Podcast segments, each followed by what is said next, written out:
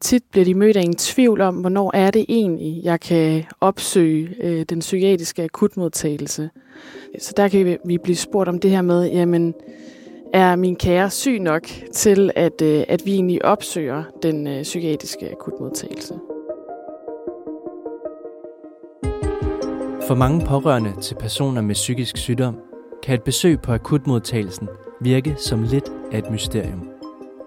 For hvornår er det egentlig tid til at tage afsted? Hvad sker der på akutmodtagelsen? Hvad ligger der til grund for en indlæggelse eller en afvisning? Og hvordan er du en god pårørende? Du lytter til Bedre Psykiatris podcast, til dig, der er tæt på en med psykisk sygdom. I den her episode udfolder vi et typisk akutforløb og giver gode råd til, hvordan du som pårørende bedst støtter op om dine kære. Mit navn er Nikolaj Rosler. Velkommen til.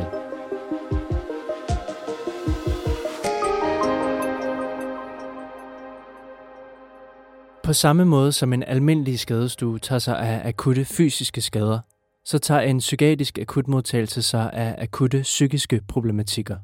Et af de første mennesker, du kan møde, når du henvender dig til en psykiatrisk akutmodtagelse i Region Hovedstaden, er Anne Rolf. Jeg hedder Anne og er uddannet sygeplejerske og ansat i psykiatrisk akutmodtagelse på Bispebjerg øh, under Psykiatrisk Center København. Den psykiatriske akutmodtagelse tager sig af en bred vifte af udfordringer. Det kan være alt fra en akut krise, akutte svære selvmordstanker eller nyopståede psykoser.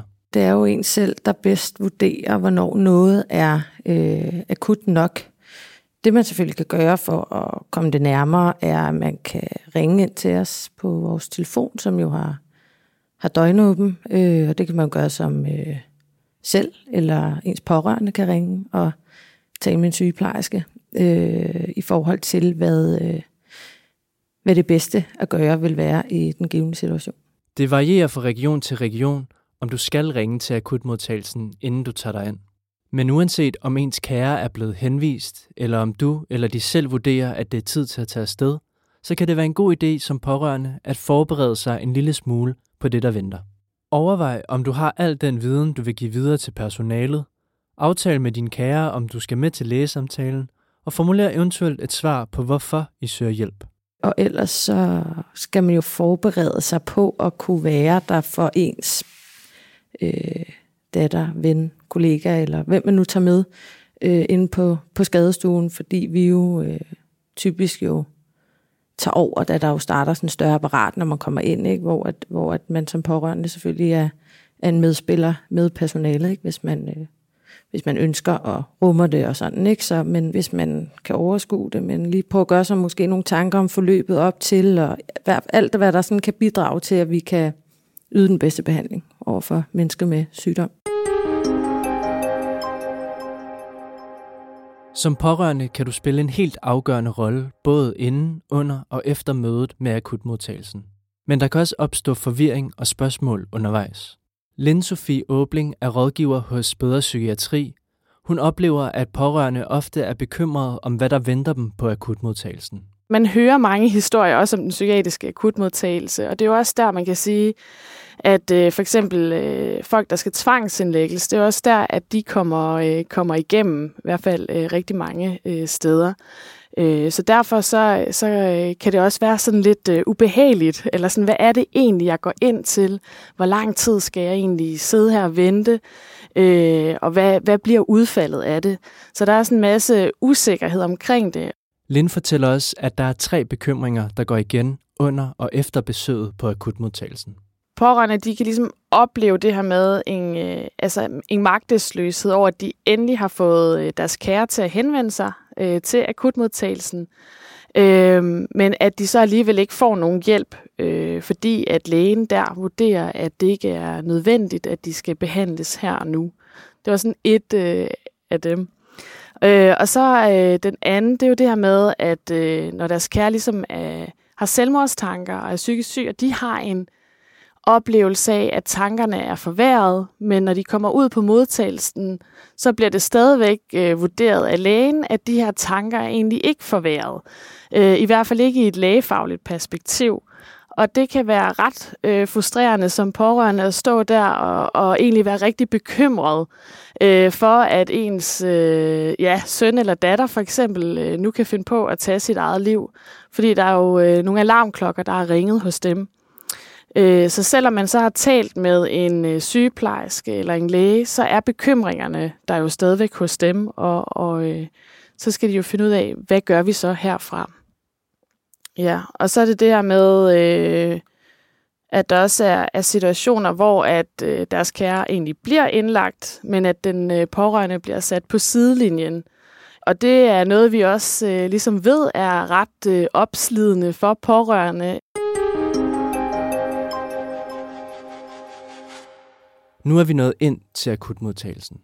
I Region Hovedstaden, hvor Anne Rolf arbejder, er akutmodtagelsen altid åben. Det betyder, at du ikke behøver at ringe dig ind på forhånd, men bare kan møde op.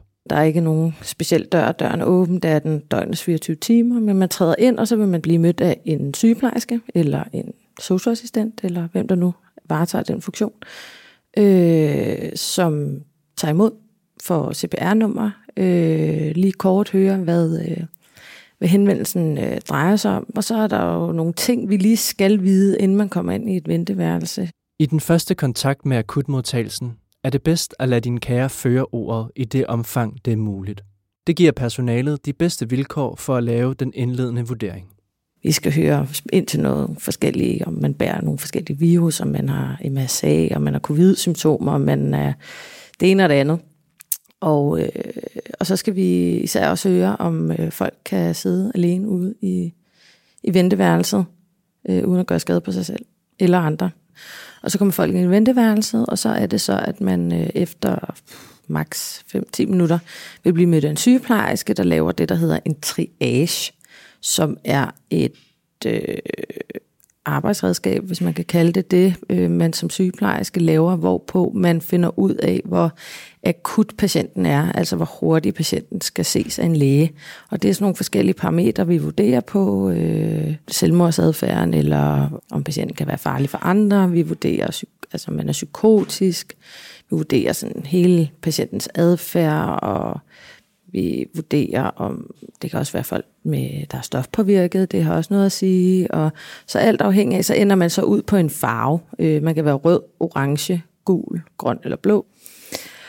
Og ud fra det, så, så øh, siger det så noget om, så skal man se sig en læge inden for det. For eksempel er man rød, skal man tages med det samme. Er man orange, skal man ses inden for 15 minutter. Er man gul inden for en time, og er man grøn inden for to, og er man blå, kan man vente. Mens du venter, kan du altså risikere, at andre kommer ind til lægen før dig og dine kære. Derfor er der også gjort noget ud af venteværelset på Bispebjerg Hospitals akutmodtagelse, hvor der foruden et almindeligt venteværelse er nogle særlige venterum. Vi kalder det sanserum i øjeblikket, som er sådan roligt med noget roligt lys, eller man kan selv vælge lys, og der kan sætte musik på, og man kan sidde i en sækkestol, og du ved, hvor man sådan kan være lidt øh, trukket væk fra, for, for alle de andre, hvis man har behov for at være for sig selv. Når det bliver jeres tur, vil I blive kaldt ind til en lægesamtale. Hvis der er givet samtykke, er du som pårørende velkommen til at sidde med og deltage i samtalen. Ellers må du vente i venterummet, til samtalen er forbi. Jeg hedder René Sjælland, og jeg er klinikchef på Psykiatrisk Center Amager. Øh, det har været siden 2016. Så min primære opgave er jo at være lede, ledende overlæge for, øh, for centret herude. Det kan være forskelligt, hvem der afholder selve lægesamtalen, og hvor lang tid den tager, fortæller René. Men lægen vil altid undersøge en række af de samme ting. Det er typisk, afhængig af hvornår man kommer på dagen, men typisk er det faktisk en af vores øh, forvagter, det vil sige nogle af de læger, vi har der i uddannelse, øh, som starter med at tale med en.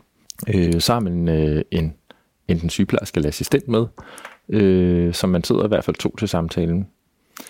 Øh, og sådan en samtale kan tage alt mellem 10 minutter, afhængig af hvor lang tid øh, den, der, der kommer med, med sine symptomer, har lyst til at tale. Og kompleksiteten, er man kendt, er man ikke kendt, til nogle gange at vare en time. Øh, så det er meget med forskel. Så noget af det, lægen selvfølgelig har fokus på, det er jo, som jeg nævner, symptomerne. Øh, vi bruger også et ord, der hedder psykopatologi. Øh, det er selvfølgelig ikke det, vi siger til hverken patienter eller pårørende, men det er sådan et ret centralt begreb i psykiatrien. Hvad er det for nogle symptomer, man har? Det handler om, man kan sige, hvordan beskriver man humøret øh, i forhold til for eksempel depression eller mani. Det handler om psykosesymptomer. Øh, har man oplevelser øh, med at høre stemmer for eksempel, se ting, øh, lugte ting, føle ting i kroppen. Det er nogle af de ting, som lægen rigtig gerne vil vide noget mere om. Øh, der er jo også nogle sådan mere lavpraktiske ting, som lægen har brug for at vide noget om. Det er jo for eksempel, hvornår startede symptomerne, hvor lang tid har de varet. Altså sådan nogle helt lavpraktiske ting har vi brug for at vide også. Så er der også en ting, vi går rigtig meget op i øh, i psykiatrien, og det er faktisk, hvordan man fungerer socialt. Og det er sådan et ret bredt område, hvor lægen har brug for at vide noget om, hvad laver du på en dag? Altså, kan du selv komme i gang med dagen? Øh, hvordan ser den ud for dig? Får du handlet ind? Kommer du i bad? Øh, får du spist mad?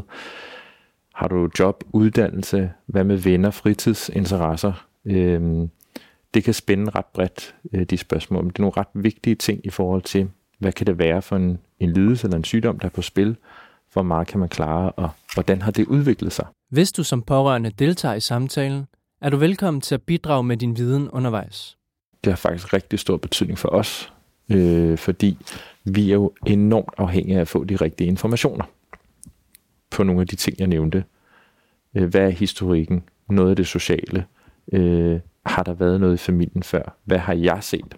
For nogle gange sidder vi faktisk i en situation, hvor den, der, der har symptomerne, ikke nødvendigvis øh, siger så meget.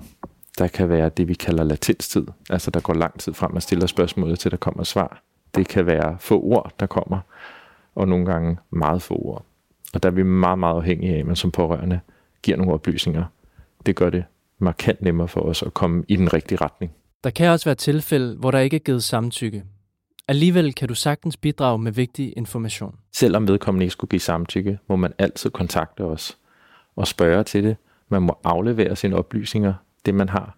Og det synes jeg faktisk er vigtigt at vide. Nu, nu er det noget, vi gør noget ud af her, men man kunne sagtens opleve nogle steder, hvor det måske ikke blev pointeret på samme måde. Eller hvor man ikke altid blev inviteret. Og det kunne som sikkert også ske her. Man kan godt komme ind i en modtagelse, hvor der er rigtig mange patienter. Der er måske nogle ret urolige patienter. Det sker jo også i vores modtagelser, hvor der kan komme politi og så videre. Så sker der rigtig mange ting. Så kan man jo godt opleve nogle gange, at så det er ikke lige det, der er prioriteten i det sekund der tror jeg, det er rigtig vigtigt at holde fast som pårørende og sige, jeg ved godt, der ikke er givet samtykke, det er jeg helt med på, men jeg har lige brug for at sige det og det og det. Vil du gerne tage det med i betragtningen? Det må man godt sådan stå lidt fast på, når man er pårørende i en modtagelse. Når samtalen er forbi, så bliver der lavet en vurdering af, hvorvidt der skal en akut indlæggelse til, eller en anden form for hjælp. Indlæggelse er jo for de allersvære syge. Øh, der er jo det antal senge, der nu er, øh, og dem prioriterer vi selvfølgelig til dem, der har allermest brug for det. Og bare for at give nogle eksempler på, hvad er det for en type patienter, der bliver indlagt. Det er dem med svære manier, svære depressioner, selvmordsforsøg. Så det at have selvmordstanker er i sig selv ikke nok til at blive indlagt. Der skal typisk mere til, at man har for eksempel konkrete planer om at øh, udføre et selvmordsforsøg, eller har allerede gjort det måske. Øhm, vi har jo meget erfaring, skal man huske med at vurdere det. Vi har set det. Når man kommer som pårørende, kender man jo hyppigst kun det eksempel, man lige sidder overfor. Vi kender hele spektret øh, og ved, hvad det er. Så man kan godt stole på vores vurdering af sværhedsgraden. Vi går ret grundigt til værks, når det handler om selvmordstanker. Det er jo også dem med de svære psykosesymptomer, så nogle gange har vi patienter, der henvender sig, som har mange psykotiske symptomer, men hvor vi tænker, at vi har en god alliance med hinanden. Vi kan sagtens finde ud af at få noget til at fungere, uden det nødvendigvis behøver en indlæggelse der er jo også mange af dem, der kommer, der ikke nødvendigvis efterspørger en indlæggelse. Og virkelig står vi jo nogle gange i det dilemma, der hedder, at nogle af dem, vi gerne vil indlægge, ikke ønsker det. Og nogle af dem, som vi tænker godt kan klare sig med noget ambulant, meget gerne vil have indlæggelsen.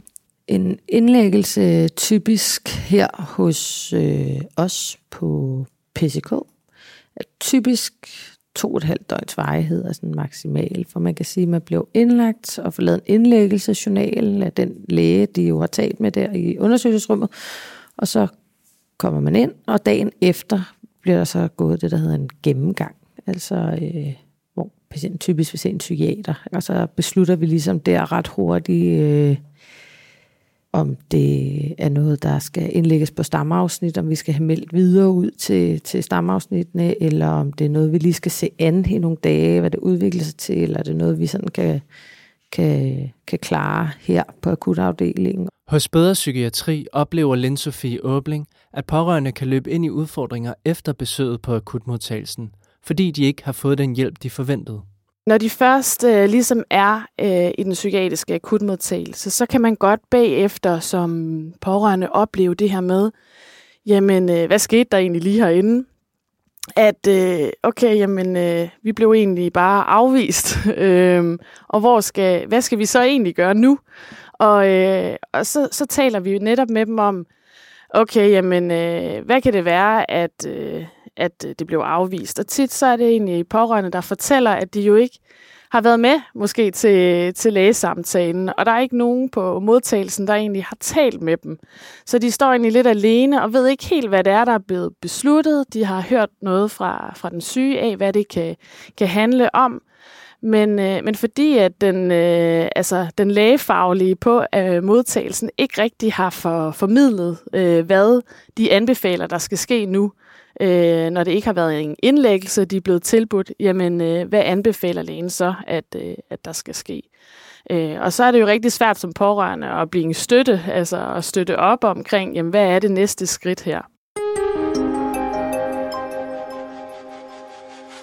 Hvis I ikke bliver tilbudt en akut indlæggelse, så vil I typisk få anden hjælp og vejledning i forhold til, hvad der nu skal gøres. Her må du som pårørende gerne presse på for at få den nødvendige information man er jo kommet ind, man har fået en vurdering, man har set en læge, man har set en sygeplejerske. Øhm, så derfor vil man altid gå med en eller anden plan. Men det er klart, kommer man med forventning om en indlæggelse, så kan det være noget andet, så skal man lige omstille sig selv på hovne, hedder det noget andet. Og det andet, det er en ret bred vifte af tilbud. Vi har jo selv nogle ambulante tilbud, vi har nogle akut tilbud, nogle akut team, som kan se en ret hurtigt. Det bruger vi i hvert fald hyppigt hos os. Øh, til øh, at få lavet en plan og få blive lidt klogere på, hvad handler det om, hvad skal der ske. Øhm, så kan man nogle gange blive bedt om at gå ned til sin egen læge. Øh, det kan være, at man skal henvises til en praktiserende psykiater eller en psykolog. Så findes der jo en masse blandede pårørende foreninger. Øh, der findes øh, livslinjer osv. Det gør vi også nogle gange noget ud af og, og, og gøre opmærksom på. Øh, der er information at hente derude i landskabet. Der er mange, der har specialiseret sig i mange forskellige ting, så der findes også oplysninger der. Det var alt for den her episode af Bedre Psykiatri podcast. Find flere gode råd i Bedre Psykiatris pårørende univers, som du finder link til i episodebeskrivelsen. Og husk, at Bedre Psykiatri er til for dig, der er tæt på en med psykisk sygdom. Podcasten er udgivet med støtte fra Trykfonden og produceret af Kontekst og Lyd. Jeg hedder Nikolaj Rosler. Tak fordi du lyttede med.